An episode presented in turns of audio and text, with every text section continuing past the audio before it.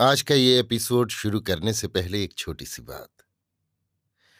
क्या आप भी अपना पॉडकास्ट बनाने की सोच रहे हैं? तो एंकर ट्राई कीजिए। ये पॉडकास्ट बनाने का सबसे आसान तरीका है। नंबर एक, ये फ्री है। नंबर दो, इसमें कई सारे ऐसे टूल्स हैं जो आपको अपने फ़ोन और कंप्यूटर पर रिकॉर्ड और एडिट करने की फैसिलिटी देते हैं। नंबर तीन आप अपने पॉडकास्ट को डिस्ट्रीब्यूट भी कर सकते हैं, जिससे इसे स्पॉटिफाई और दूसरे प्लेटफॉर्म पर सुना जा सके। तो डाउनलोड कीजिए फ्री एंकर ऐप या विज़िट कीजिए एंकर डॉट एफ़ पर अपना पॉडकास्ट स्टार्ट करने के लिए। ये तो थी एक छोटी सी जानकारी, और अब शुरू करते हैं एपिसोड का सिलसिला। तो आज के एपिसोड में लीजिए सुनिए आचार्य चतुर्सेन शास्त्री के लिखे उपन्यास, वयम रक्षा माह का नब्बेवां भाग, सागर तरण, मेरी यानी समीर गोस्वामी की आवाज़ में। गृध्रराज संपाति द्वारा सीता का समाचार सुन, गर्जना करते हुए संपूर्ण वानरों ने समुद्र तट पर डेरा डाल दिया। सम्मुख आकाश के समान अपार सागर था। समुद्र को देख वे सोचने लगे, कैसे इस अपार सागर को पार किया जाएगा? ये तो अत्यंत दुष्कर कार्य है। इस दुस्तर कार्य के संबंध में बातें करते करते सभी वानर विषादग्रस्त हो गए। जब अंगद ने ये देखा तो कहा, वीरो, चिंता न करो। विषाद को त्याग दो। विषाद में अनेक दोष हैं। अतः वो विचारशीलों के लिए त्याज्य है। विषाद से पुरुषार्थ का नाश होता है। पराक्रम के अवसर पर विषादग्रस्त होने पर पराक्रमी पुरुष के तेज का नाश हो जाता है। जिससे वो पुरुष ठीक समय पर पुरुषार्थ से विहीन हो जाता है। अब कहो, तुम में से कौन शूर इस सौ योजन विस्तार के समुद्र को लांघ कर समस्त यूथपतियों को महान संकट से मुक्त कर सकता है? किसकी कृपा से हम सफल मनोरथ होकर घर लौटने और अपने स्त्री बच्चों से मिलने की आशा करें? हम में कौन वीर समुद्र लंघन में समर्थ है, जो ये दुष्कर कार्य कर हमें अभय प्रदान करे? युवराज अंगद के वचन सुनकर भी सब यूथपति मौन हो बैठ गए। उनके मुँह से बोल न निकला। तब अंगद ने उत्तेजित होकर कहा, हे वीरो, आप अजय योद्धा हैं, महापराक्रमी हैं। उत्तम कुल में आपका जन्म हुआ है। आपका पराक्रम विश्रुत है। फिर भी आप मौन हैं। ये हमारे प्राणों का तथा हमारे स्वामी की प्रतिष्ठा का प्रश्न है। इसलिए हमें इस उद्योग में प्राण भी देने पड़े तो हम उनकी आहुति देंगे। अब तुम कहो, किसमें कितनी शक्ति है? मैं तो समझता हूँ कि हम सभी समुद्र लंघन में समर्थ हैं। युवराज अंगद के वचन सुनकर यूथपति वानर अपना अपना बल निवेदन करने लगे। गज ने कहा, मैं दस योजन तैर सकता हूँ। गवाक्ष ने कहा, मैं बीस योजन जा सकता हूँ। शरभ ने कहा, मैं तीस योजन। ऋषि बोला, मैं चालीस योजन तैर सकता हूँ। महातेजस्वी गंधमादन ने पचास योजन जाने की बात कही। तब मयंक ने साठ योजन की अपनी शक्ति बताई। यूथपति द्विविद ने कहा, मैं सत्तर योजन तैर सकता हूँ। फिर सुषेण वानरपति ने अस्सी योजन की हामी भरी। सबके बाद ऋक्षराज जामवंत ने कहा, मैं वृद्ध हुआ। मेरा पुरुषार्थ क्षीण हो गया है, पर मैं नब्बे योजन तक जा सकता हूँ। इस पर महावीरवान अंगद ने कहा, मैं सौ योजन तक जा सकता हूँ, परंतु लौटने में संदिग्ध हूँ। तब जाम्बवंत ने कहा युवराज, तुम्हारी शक्ति मैं जानता हूँ। तुम सौ क्या पाँच सौ योजन तैर सकते हो। परंतु तुम्हारा भेजना हमें अभीष्ट नहीं है। तुम हम सबको आज्ञा देने वाले हमारे कटकपति हो। हम सब तुम्हारे आज्ञापालक सेवक हैं। स्वामी की रक्षा करना सेवक का कर्म है। तुम्हारे ऊपर सीता की खोज का दायित्व भार है। अतः तुम अपनी आज्ञा से इन्हीं में से किसी को भेजो। इस पर दुखित अंगद ने कहा, ऋक्षेंद्र मैं नहीं जाऊँगा तो फिर ये कार्य संपन्न नहीं होगा। हम सभी को मरण व्रत धारण करना होगा। फिर आप ही हमें राह बताइए। आप हमारे ज्येष्ठ और वयोवृद्ध हैं। जाम्बवंत ने बड़े वेग की गर्जना की। उन्होंने एक ओर मौन बैठे हनुमान को संबोधित करके कहा, अरे मारुति, तुम कैसे एक ओर मौन बैठे हो? अरे, तुम सकल शास्त्रों के वेत्ताओं में श्रेष्ठ, अद्वितीय वीर पवन कुमार, इस समय चुप क्यों हो? ये क्या तुम्हारे मौन का काल है? अरे मारुति, पृथ्वी पर तुम सबली कौन है। तुम्हारी गमन शक्ति से तो गरुण भी स्पर्धा करते हैं। तुम्हारा तेज और अप्रतिम प्रताप, मेधा शक्ति और धैर्य अपरिसीम है। तुम्हारे रहते वानर समाज भला शोक सागर में कैसे डूबा रह सकता है? अरे वीर, तुम क्या अपने बल विक्रम को बिल्कुल ही भूल बैठे? तुम्हारे अपरिसीम पुरुषार्थ को क्या हमें बखानना पड़ेगा? तुम्हारे रहते क्या मुझ वृद्ध को दुस्साहस करना पड़ेगा? हे वायु कुमार अपने बल को जागृत करो। तुम्हारा तेज और पुरुषार्थ अप्रतिम है। जब मैं युवा था, मैंने इक्कीस बार पृथ्वी की परिक्रमा की थी। बलि यज्ञ मैंने देखा था, समुद्र मंथन भी देखा। अब मैं वृद्ध हो गया हूँ। वो बल, पराक्रम और साहस मुझमें नहीं रह गया है। इस समय इन सब वानर यूथपतियों में एक तुम ही इस महत्व के कार्य के लिए समर्थ हो। फिर क्यों विलंब कर रहे हो? उठो, हम सबका उपकार करो, अपना पराक्रम धन्य करो।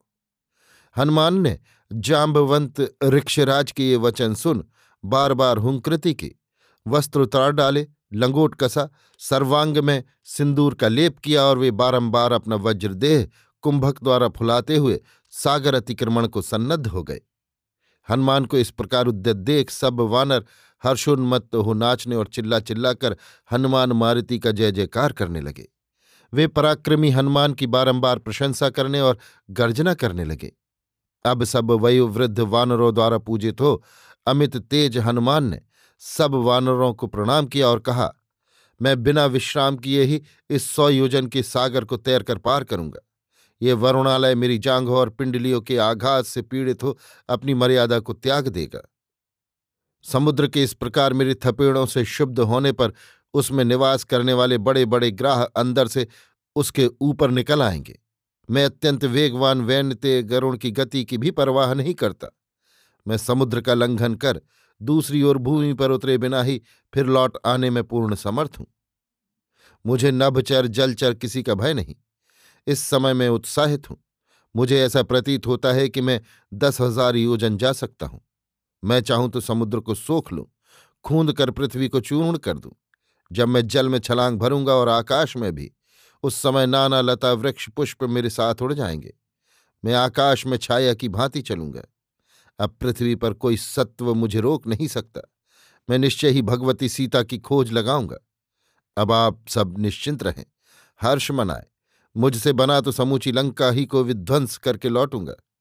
आज मैं उस विश्रवा मुनि के पुत्र, सप्तद्वीपपति रावण और उसके इंद्रजीत पुत्र को देखूँगा। यदि वो सत्य ही सीता भगवती का चोर है तो निश्चय जानो कि अब उसके जीवन की इति हो चुकी। इतना कहे हनुमान मारुति ने बारंबार वज्र गर्जना की। ये देख सभी वानर गर्जना करने लगे।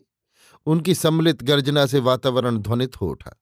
अब जाम्बवंत ऋक्षेंद्र ने प्रसन्न मन कहा वीरवर, हम सब तुम्हारी मंगल कामना करते हैं।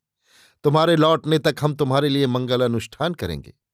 वीरवर, तुम गुरुजनों और वृद्धजनों के आशीर्वाद से इस समुद्र के पार जाओगे तथा कार्य सिद्ध करोगे, ऐसा हमारा विश्वास है। तुम्हारा ये दुस्सहकार पृथ्वी में जब तक निर्वंश है, अप्रतिम रहेगा। संसार का कोई प्राणी कभी भी तुम्हारे इस पराक्रम की क्षमता न कर सकेगा। अब तुम इस महेंद्र पर्वत के शिखर पर चढ़ जाओ और वहीं से छलांग मारो। ये सुनकर धीर गति से हनुमान पर्वत श्रृंग पर चढ़ गए। गंधर्व यक्ष, रक्ष, वानर सभी हतचेत से खड़े हो मारुति के इस असह विक्रम को देखने लगे। सिंह के समान अमित विक्रम मारुति ग्रीशृंग पर चढ़ कुंभक रेचक द्वारा शरीर को पवन पूरित करने लगे।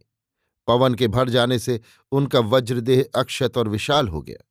पर्वत गुहाओं में रहने वाली तपस्वी और किन्नर भयभीत तथा आश्चर्यान्वित हो अपनी स्त्रियों सहित इधर उधर दौड़ने लगे।